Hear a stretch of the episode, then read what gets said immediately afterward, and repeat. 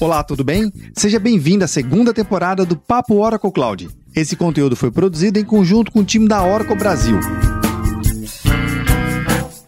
Nessa temporada, discutiremos em seis episódios temas que impactam diretamente na sua estratégia de adoção de soluções em nuvem. Sabemos que toda e qualquer jornada tem um início, por isso é importante saber por onde e desenvolver as melhores práticas em cloud. Compreender como e por que a alta disponibilidade e a recuperação de desastre vai muito além de um simples backup. Segurança, um tema tão importante, não poderia ficar de fora. Aqui vamos entender como maximizar cada recurso e ter um ambiente seguro para os negócios. Otimizar a arquitetura de soluções por meio da multi-cloud é o próximo passo entenderemos como a Oracle Cloud e o Microsoft Azure desenvolvem e entregam essas soluções em conjunto para os seus clientes. Além disso tudo, lições aprendidas com quem já viveu e vive toda essa jornada. São bate-papos super descontraídos, leve e com muita informação. Te convido a visitar o site do Papo Cloud para conferir a transcrição completa de cada episódio, além de um conteúdo sobre transformação digital e como ativar o seu módulo gratuito da Oracle Cloud. Todos os links você vai encontrar na descrição desse episódio no seu agregador de podcast favorito.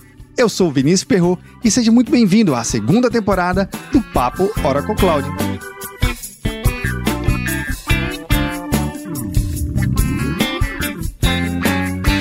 Nesse episódio da segunda temporada aqui do Papo Oracle Cloud, eu tenho a presença do Carlos Eduardo, Principal Advanced de Suporte Engineer. Carlos, seja muito bem-vindo à nossa minissérie. Muito obrigado, Vinícius. Baita prazer compartilhar conhecimento e informações com vocês aqui. Carlos Eduardo, mais conhecido como Caê. Caê, conta um pouquinho da sua história e a sua jornada até chegar à Oracle. Claro. É, bom, na verdade, já faz 20 anos de Information Technology, né? É, eu comecei, na verdade, na pós-venda, em 99 para 2000. Uh, a minha carreira foi muito pautada em cima de tecnologias da, uh, da Cisco, principalmente VMware. Eu tenho bastante experiência em mercados como uh, mercado financeiro, trabalhei muito com grandes bancos, a própria Bolsa de São Paulo. É, passei um, um bom tempo da minha carreira trabalhando em provedores de serviço, né, na época, tanto de acesso quanto de conteúdo. Há cerca de uns 10 anos eu comecei a, a, a direcionar a minha carreira para a área de data center e, consequentemente, para a área de uh, cloud computing. Né?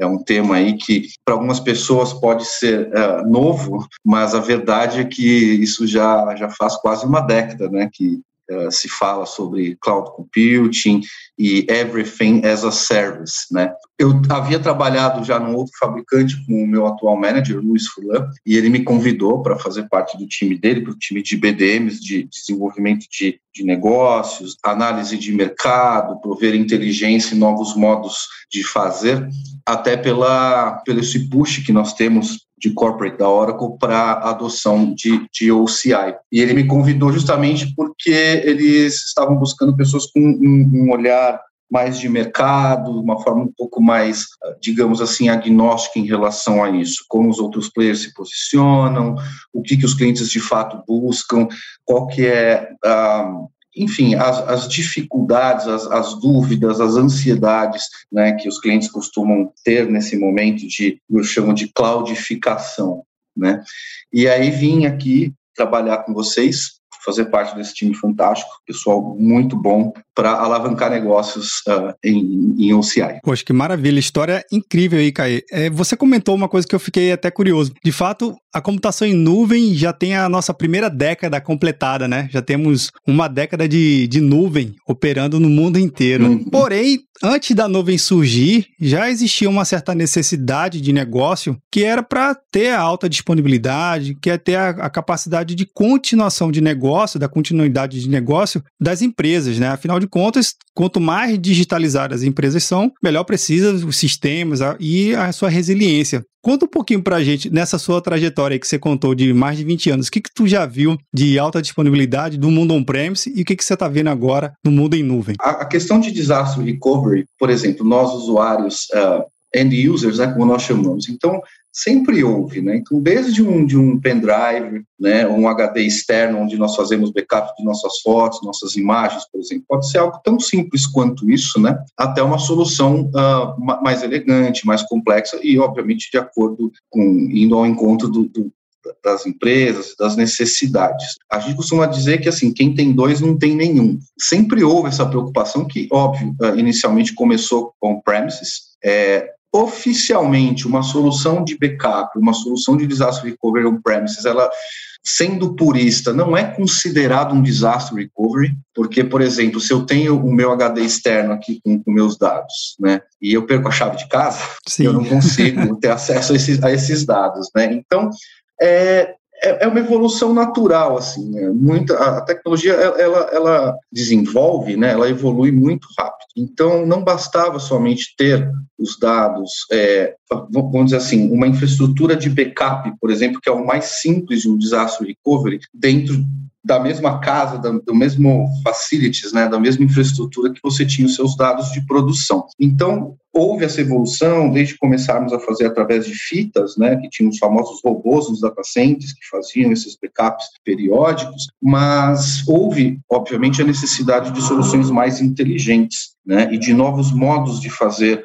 uh, um disaster recovery, uma solução de high availability. E hoje isso mais do que nunca é que para as empresas. Né? Nós vivemos num mundo cada vez mais digital, onde o acesso da informação ela precisa ser imediato. Né? É, a parte, vou dizer a parte ruim, mas o trade-off desse mundo que nós vivemos digital é que se você não tem o que você quer na hora, você vai para o concorrente, por exemplo. Né? Então, você fica frustrado, você quer assistir um vídeo no YouTube, por exemplo, e você tem que esperar carregar o vídeo, né? você quer tudo para agora. Então, o DR ele passou a não ser só, é, encarado somente como uma, a, uma reserva, vamos dizer assim, um backup per se, mas ele está muito ligado à questão da alta disponibilidade dessa aplicação. Essa aplicação não pode ficar fora de jeito nenhum, porque hoje em dia não existe mais lealdade a marcas. Né? Então, se eu tento acessar uma aplicação de um cliente por qualquer motivo, ela não está disponível naquele momento, seja por causa de um erro humano, uma coisa engraçada, as pessoas, quando a gente fala de desastre recovery, a gente tende a princípio a achar que assim, nossa, um terremoto,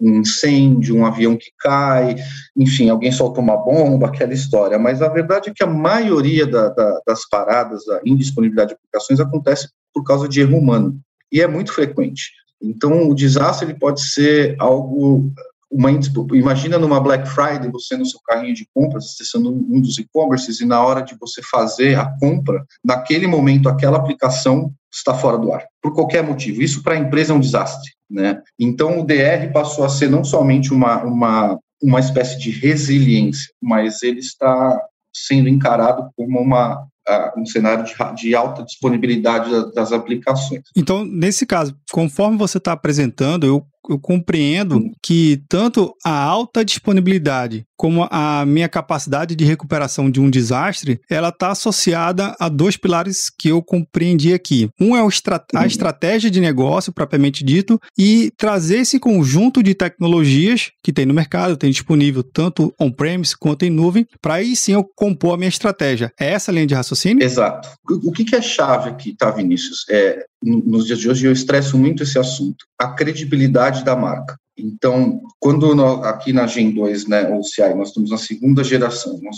recriamos uma série de, de infraestrutura, de conceitos e de soluções com o CI Gen 2. Né? Mais uma vez, se eu tenho uma má experiência de usuário por causa da indisponibilidade da aplicação, por causa da, veja, da performance dessa aplicação, isso faz com que eu busque o concorrente. Hoje está, como eu disse, está muito fácil isso. As empresas estão muito preocupadas com o impacto que isso tem nos usuários. Então, a credibilidade da marca é, é, o mais importante. Né? Então, quando nós pensamos numa solução de disaster recovery, honestamente, e aí vem a questão da nuvem, porque veja, a, a, não podemos esquecer que a infraestrutura de nuvem é, é ela é a mesma que nós estamos todos acostumados. Nós temos computing, pro, uh, computing power, né? Continua tendo um, um, as pessoas brincam, né? A nuvem é somente o computador de outra pessoa, né? Sim. Só que é uma arquitetura, porque no final do dia acaba assim, nós precisamos de processamento, nós precisamos de memória, nós precisamos de armazenamento. Isso não muda. O que muda é a forma de acesso. Então, talvez eu esteja até me antecipando um pouquinho aqui, mas um conceito de nuvem,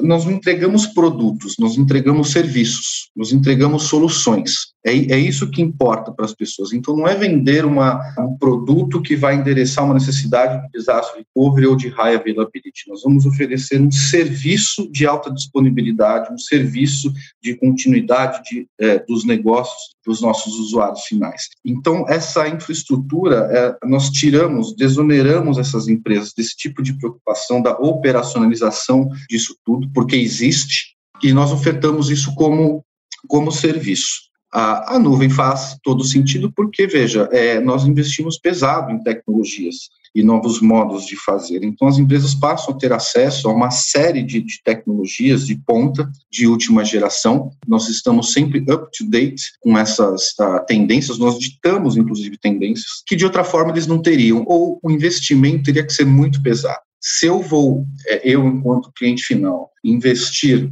em uma solução de desastre recovery, eu tenho que comprar equipamento, eu tenho que acomodar esse equipamento num data center, eu vou me preocupar com um time de recursos humanos que vai operacionalizar isso, tem conta de luz, tem conta de cooling, né, refrigeração desses equipamentos, ou seja, querendo ou não, eu acabo tirando um pouco o foco do meu negócio, né, e, e na maioria dos casos, TI, por assim dizer, ela não é o principal business dos clientes, eles utilizam TI como um meio de fazer negócio. Então, essa movimentação para a nuvem fica mais fácil, porque eu utilizo isso como serviço e não mais como uh, uma infraestrutura estática que a cada aproximadamente três a cinco anos ela já provavelmente estará obsoleta, entendeu? Você falou dessa gestão desse ambiente, citou a questão Sim. da refrigeração, a energia, para ter alta disponibilidade ou para ter uma estratégia de continuidade de negócio com essa tecnologia, isso se restringe somente para um ambiente on-premise ou a nuvem também só tem alta disponibilidade em nuvem? É possível juntar esses dois mundos? Como é que é essa combinação do on-premise com o nuvem? Sim, é, é, possível e é muito comum. É,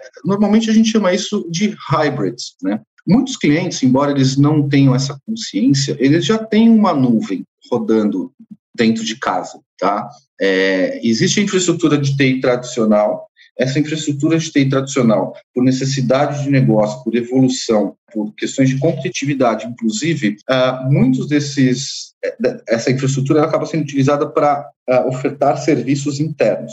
Muita gente conhece um termo chamado storage, por exemplo, e há muitos é, fabricantes né, no mercado de tecnologia que são focados em soluções para endereçar essa questão de alta disponibilidade das aplicações e, em caso de parada, o, o, o mais rápido possível a, a contornar esse cenário. Então, há infraestruturas segregadas dentro da infraestrutura do cliente que são destinadas a esse tipo de solução. O que muito se faz, mas veja, é custoso, né? Você dá, os dados eles aumentam de forma exponencial. Né? Então, fica difícil fazer, por exemplo, o provisioning dessa infraestrutura. Quanto de storage, por exemplo, em termos de né, giga ou, ou, ou petabytes, por exemplo, eu preciso ter para acomodar esses dados? Não somente isso, a infraestrutura que eu vou ter que viabilizar, disponibilizar para que esses dados sejam acessados, né, com base em uma série de pré-requisitos, performance, latência, por exemplo, o tempo que eu estou disposto a ficar fora do ar, as determinadas aplicações a gente faz isso, a gente chama de uh,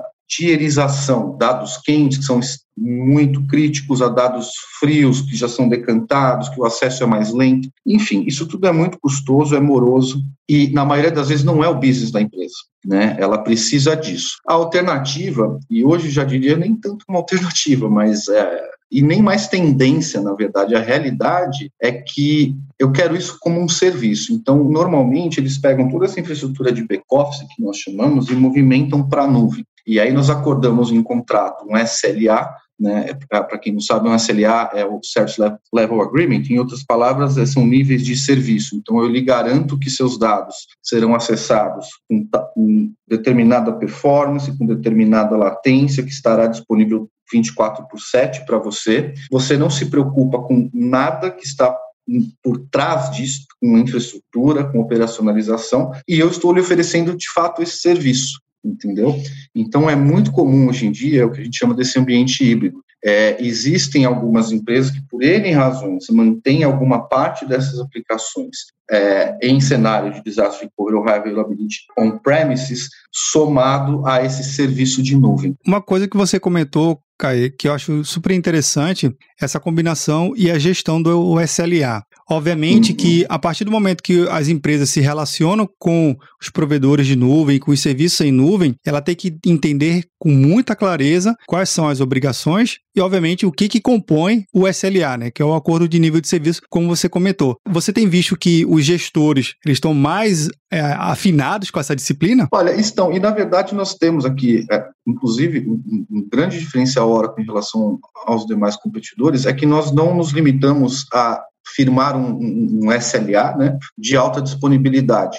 Nós firmamos, nós estamos tão confiantes da nossa infraestrutura e dos investimentos que foram feitos, que nós também firmamos níveis de serviço relacionados à performance e latência também. É, a questão da operacionalização. Nós fomos além do que o mercado normalmente entrega. Eu tenho uma frase que eu gosto muito, né? Não necessariamente você precisa ser pioneiro. O que você tem que ser é eu tenho que trazer diferencial competitivo. Então, como nós sabemos aqui, já haviam outras, outros cloud providers. Há muitos cloud providers, na verdade. Nós tendemos a pensar nos maiores, né? Mas há uma centena de provedores de nuvem que oferecem vários serviços, incluindo DR, HA, por exemplo. Uh, como é que eu me diferencio disso? Eu preciso, de fato, trazer esse diferencial. E essa foi a preocupação quando começamos a desenvolver a geração 2 do OCI. Então, uma das formas é os níveis de serviço, os tipos de serviço que nós ofertamos ao mercado. Foi pensado dessa forma. Então existe uma evolução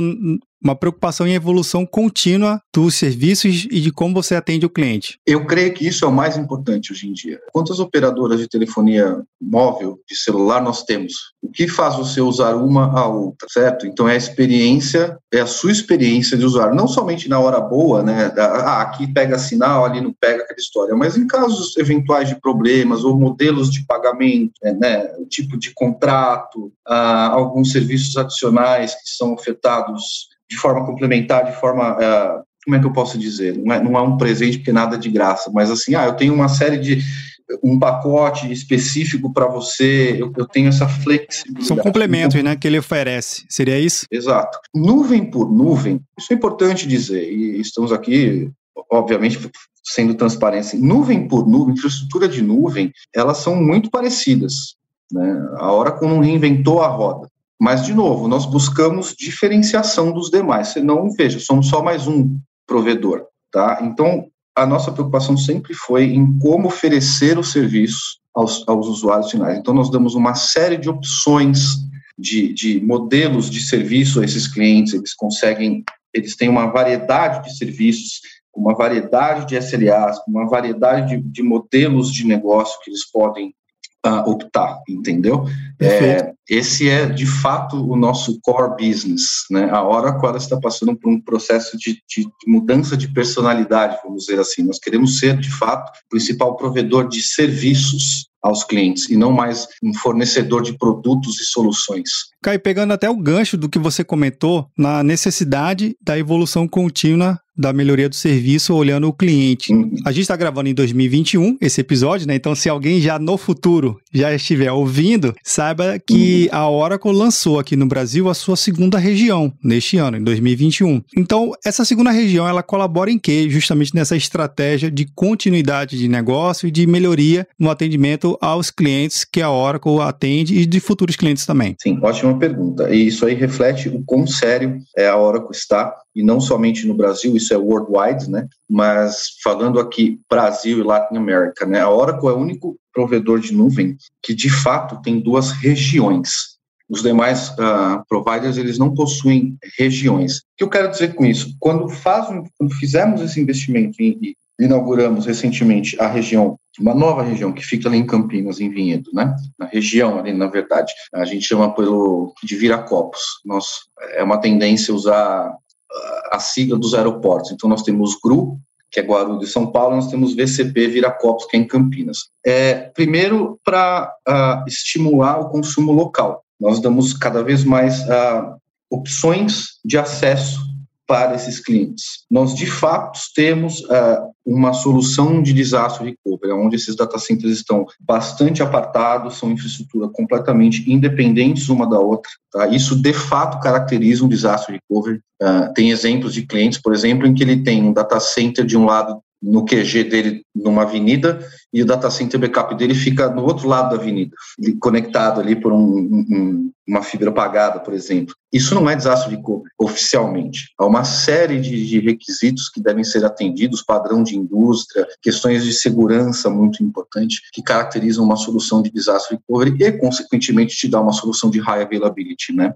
de alta disponibilidade. Então, a Oracle ela investiu pesado, continua investindo, e ao inaugurarmos esse, essa nova região em Vinhedo, né, nós de fato damos essa condição ao cliente de ter uh, uma alternativa. Então, veja, esse cliente que já está localizado em São Paulo e utiliza os serviços de nuvem da Oracle, ele provavelmente já tem a parte de disaster recovery no, no nosso OCI em São Paulo. Fine, mas o cliente continua em São Paulo. Agora ele tem a opção de ter acesso em outra região de fato lá em Viracopos, né, e ele orquestra essas aplicações, enfim, os serviços entre os data centers. Esse é o principal motivador da, da inauguração de uma nova região e não somente uma extensão. É, eu sei que é um pouco complicado, não complicado, mas pode ser mal entendido. Uma coisa é estender a minha infraestrutura de data center para um outro lugar, tá? Físico. Outra coisa é você ter, de fato, uma infraestrutura 100% apartada, ou seja, não é uma extensão, concorda? É, é, é site A,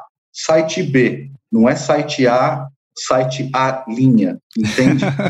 não é um é, puxadinho, né? Não é, exato.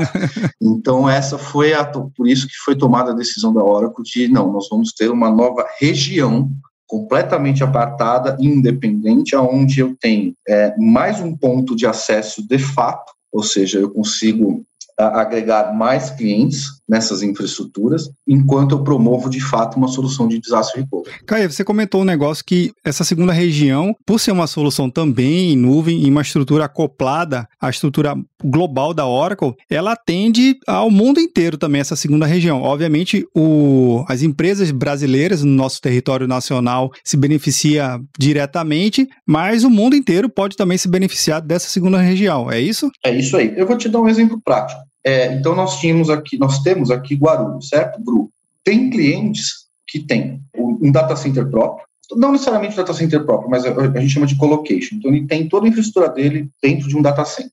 Aí ele fez, né, por N razões, e não necessariamente só, é, precisa ser DR a questão aqui, tá? Mas eu vou focar no, no escopo do nosso papo. Então ele fez uma infraestrutura de DR as a service, como eu disse, ele assina um contrato, né, de disponibilidade do serviço com base em uma série de premissas, e ele tinha aqui a infraestrutura dele em GRU.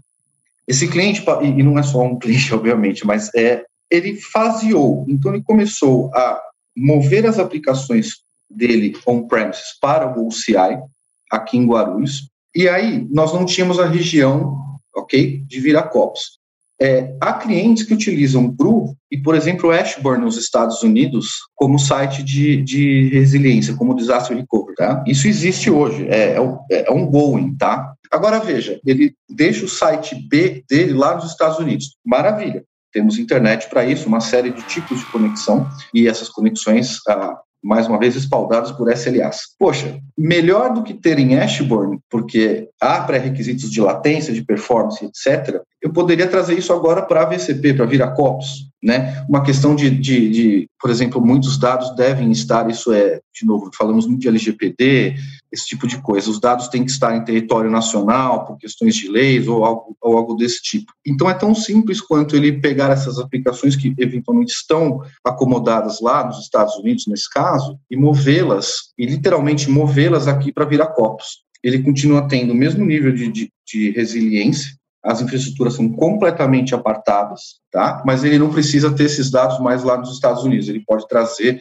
esses dados todos para Viracopos. E isso habilita ele até a ter outros tipos de solução que antes não seriam possíveis, tendo esses dados lá nos Estados Unidos, principalmente no que diz respeito à performance. Porque, querendo ou não, por mais que seja links de altíssima disponibilidade, de altíssima performance, aplicações são muito sensíveis à latência, ou alguns serviços que, uh, por N razões, uh, não suportam essa, essa distância. Por exemplo, entendeu? Trazendo para a Viracopos, ele não só continua com o mesmo nível, né, a mesma qualidade de solução de desastre de High Availability, mas ele pode habilitar outros serviços que antes não seriam possíveis, entendeu? Maravilha, então a estratégia fica consolidada aqui. Caio, eu sei que tem uhum. muito assunto, esse em especial tem chamado muita atenção né, no Brasil ultimamente por diversos fatores, né, não somente os desastres naturais, como você citou aqui alguns, mas por outras intervenções ou por falhas, seja humanas ou técnicas. Mas fica aqui o meu uhum. convite para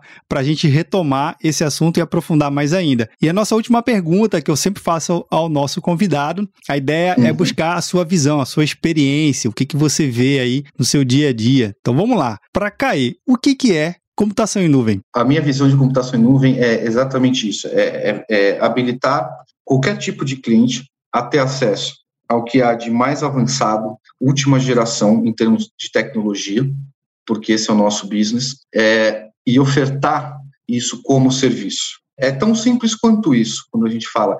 Eu posso dar um exemplo uh, que todo mundo conhece. Tá? Por exemplo, o, a questão do Netflix.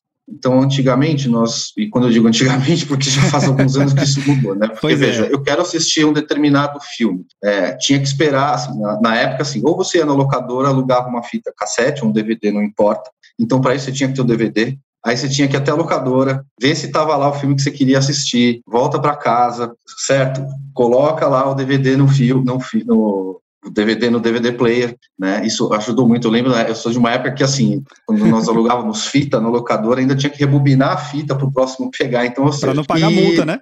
para não pagar multa, é. Se voltasse a fita sem estar rebobinada, pagava um, um Fiesta, é verdade. Ah, e agora, veja, não importa se eu estou no meu, no meu mobile, no meu celular, qualquer que seja o celular, se eu estou no laptop, se eu estou em casa, se eu estou, por exemplo, na casa de um amigo, desde que eu tenha um login e uma senha, você concorda que é tão simples quanto acessar, eu paro, parei, estou aqui na minha casa, assistindo um filme, aí você me convida para tomar uma cerveja na sua casa, e aí eu vou para sua casa, coloco o meu login e a gente e eu volto a assistir o filme exatamente onde ele estava, né? Então isso é um serviço, concorda? Nuvem é isso, tá? É um ótimo exemplo os exemplos do Netflix, que é, é, é, muito comum, né? Há outros agora serviços, uma série de outros serviços, né? Que, que seguem essa linha. Mas nuvem é exatamente isso, é, é ter o que eu preciso, a hora que eu preciso, quando eu preciso. Tá? É o melhor exemplo. E isso só pode ser entregue as a service. E é isso que nós fazemos. Então, esse é um, é um ótimo exemplo. Eu fui, eu fui um pouco lúdico aqui, eu, eu, eu, sei disso, mas foi proposital, porque isso de fato caracteriza um serviço de cloud computing. Mestre Cauê, eu queria muito agradecer a sua participação aqui na nossa minissérie, na nossa segunda temporada aqui com o Papo Oracle Cloud. E fica aqui meu uhum. convite para a gente voltar e retomar esse tema que eu acho que é muito importante. E tem muita coisa para falar, trazer alguns exemplos, mas agradeço a sua oportunidade e ter apresentado aqui um pouquinho do seu conhecimento, do seu dia a dia. Ah, sempre que quiserem, é um prazer. É, gosto muito de ter esse tipo de debate, a, a responder perguntas dentro do que eu sei. Ninguém sabe tudo, obviamente, mas é, fico muito feliz e sempre que me convidarem, atenderei a sessão com prazer.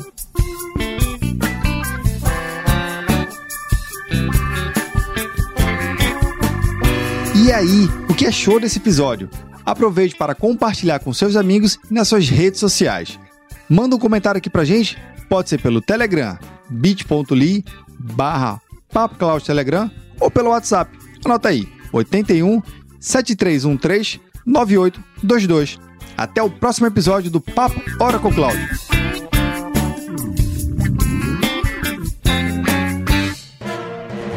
Mais um produto com a edição do Senhor A.